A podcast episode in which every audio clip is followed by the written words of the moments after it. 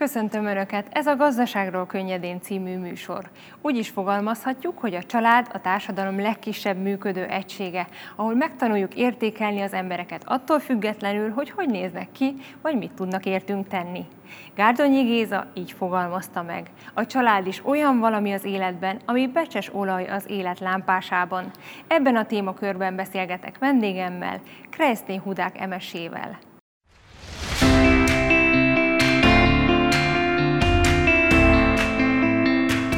Gazdasági szempontból miért olyan fontos a demográfiai folyamatok alakulása? A demográfiai folyamatok szervesen kapcsolódnak a gazdaság működéséhez. A népesség létszáma és szerkezete meghatározza például azt, hogy hogyan alakul a gazdaságban a munkaképes korúak létszáma. A korábbi tapasztalatok alapján csökkenő népességszámú társadalom mellett nem képzelhető el hosszú távon is sikeres gazdasági felzárkózás, és például a kelet-ázsiai gazdaságoknak a nagy felzárkózásai, vagy a második világháború utáni újjáépítés is növekvő népességszám mellett ment végbe. Hazánkban ugyanakkor azt láthatjuk, hogy az európai trendekhez hasonlóan a népességszám csökken, és ennek folytatódása esetén a következő évtizedekben jelentősen csökkenni fog a munkaképeseknek a száma, a népesség szerkezete a munkapiac mellett hosszú távon hatással lehet a fogyasztás és például a megtakarítások alakulására is. Emellett pedig a demográfiai folyamatoknak hatása van a társadalombiztosítási ellátórendszerekre is. Egyrészt a bevételi oldalon a munkaképes korúak mérséklődése miatt hosszú távon a járulékbevételek csökkenhetnek. Másrészt ugyanakkor a népesség idősödésével párhuzamosan a nyugdíjasok létszáma emelkedni fog, emellett növekedhet majd az egészségügyi ellátás iránti igény is. Novák Katalin úgy fogalmazott, hogy demográfiai válságban van Európa. Hogy állunk ezen a téren? Európában kevesebb gyermek születik, mint amennyi a népesség reprodukciójához szükséges. A népesség utánpótlása abban az esetben biztosított, hogyha a termékenységi ráta eléri a 2,1-es értéket. Ez azt jelenti, hogy 100 szülőképes korú nőnek élete során 210 gyermeket kellene világra hoznia ahhoz, hogy a jelenlegi népesség csökkenés megálljon. Ugyanakkor az adatok alapján azt láthatjuk, hogy az Európai Unióban jelenleg egyik országban sem éri el a termékenységi ráta ezt a küszöbértéket, és a, az Unióban 2018-ban 1,55 század volt a termékenységi ráta átlagos értéke. Ehhez hasonlóan hazánkban is 1,5 és 1,6 között alakult a mutató az elmúlt időszakban. 2011-ben volt a legalacsonyabb, akkor 1,23 százados értéket tapasztalhattunk, azt követően azonban jelentősen emelkedni tudott, és 2016-ban már 1,5-en állt a mutató, ez azt jelenti, hogy a 2010-es évek második felében 20%-kal magasabb volt a gyermekvállalási hajlandóság, mint 2011-ben.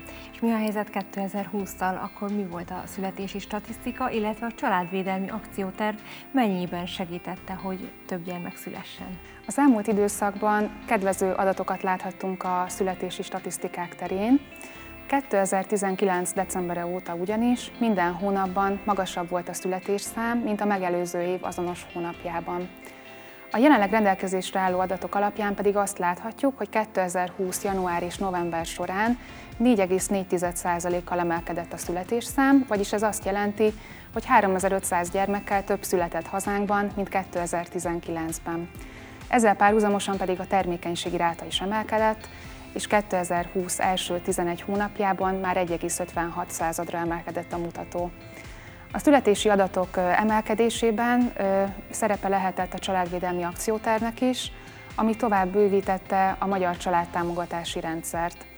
Az akcióterv egyik legnépszerűbb támogatási eleme a babaváró támogatás, amit 2019. júliusa óta már 130 ezeren vettek igénybe, és több mint 1000 milliárd forintot tesz ki a kihelyezett hitelállomány. Évente hány gyereknek kéne születni ahhoz, hogy Magyarországon megálljon a népességfogyás? A népesség reprodukciójához 2,1-es termékenységi ráta elérése, illetve annak tartós fennmaradása szükséges. Hogyha mindezt szeretnénk lefordítani az éves születésszám alakulására, akkor 2030-ig 110 ezer újszülöttre kellene emelkednie az éves születésszámnak, ahhoz, hogy 2030-ban elérhessük a 2,1-es mutatót. Ha egyenletes növekedést feltételezünk, akkor ez azt jelenti, hogy minden évben 2000 új szülöttel többnek kellene világra jönnie ahhoz, hogy elérjük 2030-ig a, a célt. És most azt láthatjuk, hogy 2020-ban ez a növekedés megvalósult, azonban, hogyha előre tekintünk, akkor komoly kihívást jelent az, hogy a szülőképes korú nők száma jelentősen fog csökkenni a következő években. Ennek pedig az az oka, hogy az 1970-es években nagy létszámú női évjáratok születtek, akik a következő években elhagyják a szülőképes kort, és az ő helyükre beáramló fiatalabb évjáratok már sokkal kisebb létszámúak. Koronavírus járvány első hullámában nagyon sok cég azt kérte a dolgozóitól, hogy otthonról dolgozzanak. Ez a home office, az otthonról dolgozás mennyiben segített a születésszámban? A koronavírus járvány 2020 márciusában jelent meg hazánkban, így a járvány születésszámra gyakorolt hatását a 2020 decemberi adatban, illetve az azt követő hónapok adataiban láthatjuk majd először. Ahhoz azonban, hogy pontos képet tudjunk alkotni a járvány születésszámra gyakorolt hatásáról, várhatóan 2021 második fél évben lesz majd elegendő adatunk. A nemzetközi tapasztalatok azonban azt mutatják, hogy korábbi járványokat követően Átmenetileg a születésszám csökkenése volt megfigyelhető, ezt követően pedig több országban a termékenység iráta emelkedett. Itt fontos azt is megemlíteni, hogy egy világjárvány egyéni szinten sok stresszel és bizonytalansággal járhat, ami átmenetileg rövid távon visszafoghatja a gyermekvállalási hajlandóságot.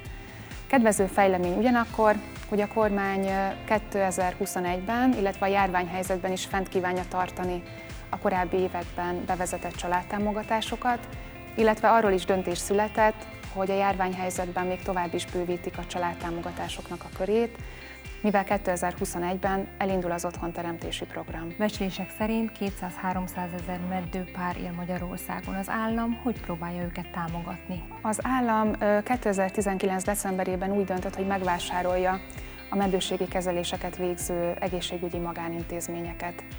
Ennek az intézkedésnek az volt a célja, hogy a meddőségkezelési eljárások széles körben elérhetőek legyenek, illetve hogy magas szakmai színvonalon lehessen mindenhol hozzáférni ezekhez a kezelésekhez. Az intézkedés hatására ingyenessé váltak a mesterséges megtermékenyítési eljárások, emellett 2020. februárja óta térítésmentesen válthatóak ki a kezelésekhez használt gyógyszerek, valamint ingyenessé váltak a meddőségi kivizsgálások is. Magyar Nemzeti Banknak milyen javaslata van arra nézve, hogy a gyermekvállalási kedv egyre erőteljesebb, egyre intenzívebb legyen, és milyen javaslatokra lenne még szükség?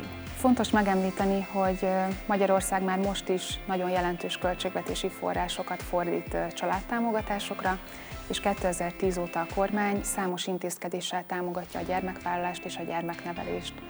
A Magyar Nemzeti Bank 2019. februárjában mutatta be 330 pontos versenyképességi programját. Ez több területet is érintett, így magában foglalta például a családbarát programot, amelynek az volt a célja, hogy olyan kiegészítő javaslatokat fogalmazzon meg, amelyek a már most is folyamatban lévő programokkal együtt segíthetnek a demográfiai fordulat elérésében.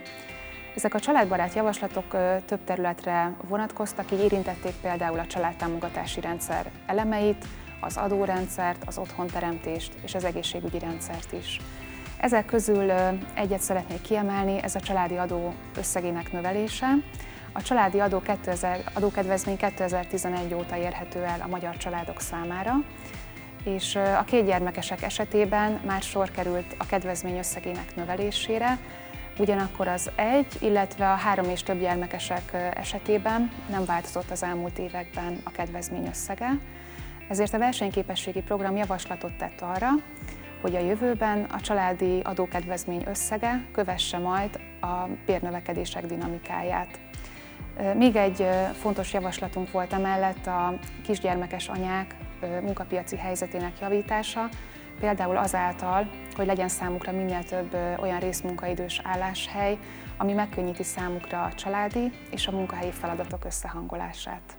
Köszönöm szépen, hogy mindezt elmondtad, és igazán pozitívum az, hogy nőtt a születésszám, és reméljük, hogy 2030-ig sikerül elérni ezt a célszámot, és egyre több gyermek születik. Köszönöm szépen. Köszönöm, hogy itt lehettem. Köszönöm a megtisztelő figyelmüket, további szép napot kívánok!